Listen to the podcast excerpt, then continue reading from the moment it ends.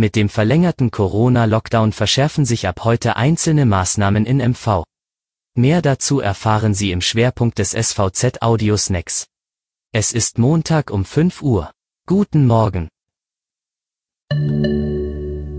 Zum Newsblog. Trotz des sinkenden Inzidenzwertes in Ludwigslust-Parchim hat die Kreisverwaltung eine Allgemeinverfügung erlassen, die den Besuch von Schulen, Kitas und Kindertagespflegestellen grundsätzlich ab heute untersagt.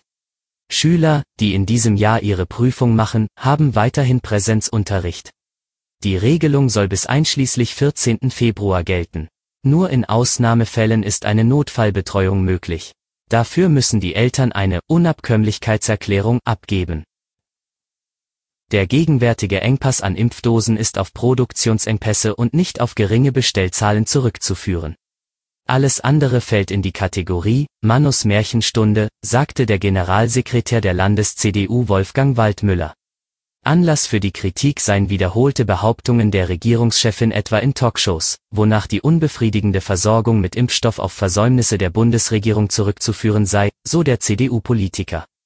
Julian Barlen, Generalsekretär der Landes-SPD, warf Waldmüller vor? Herr Waldmüller sollte sachlich bleiben. Der Impfstart in MV ist gut gelungen. Aber mit mehr Impfstoff könnten wir weiter sein und mehr Menschen schützen. Zum Schwerpunkt. Die Maskenpflicht soll im Nahverkehr und in Geschäften verschärft werden. Dort sollen Menschen von heute an einfache OP-Masken oder etwa FFP2-Masken tragen. In Innenstädten gilt in manchen Bereichen bereits eine Maskenpflicht. Dort sollen gewöhnliche Alltagsmasken weiterhin erlaubt sein. Die Abschlussklassen sollen landesweit weiterhin zur Schule gehen können, eine Pflicht gibt es dafür allerdings nicht. Für die Jahrgangsstufen 1 bis 6 wird eine Betreuung gewährleistet. In Regionen mit mehr als 150 Corona-Neuinfektionen pro 100.000 Einwohner ist die Betreuung bis zur Klasse 6 eingeschränkt. Dazu zählt auch eine Notbetreuung in Kitas. Zudem soll es dort eine Ausgangsbeschränkung zwischen 21 und 6 Uhr geben, sofern keine triftigen Gründe vorliegen.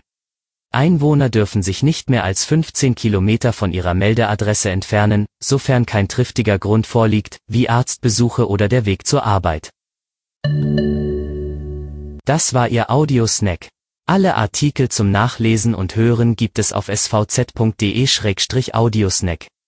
Die nächste Folge hören Sie Dienstag früh.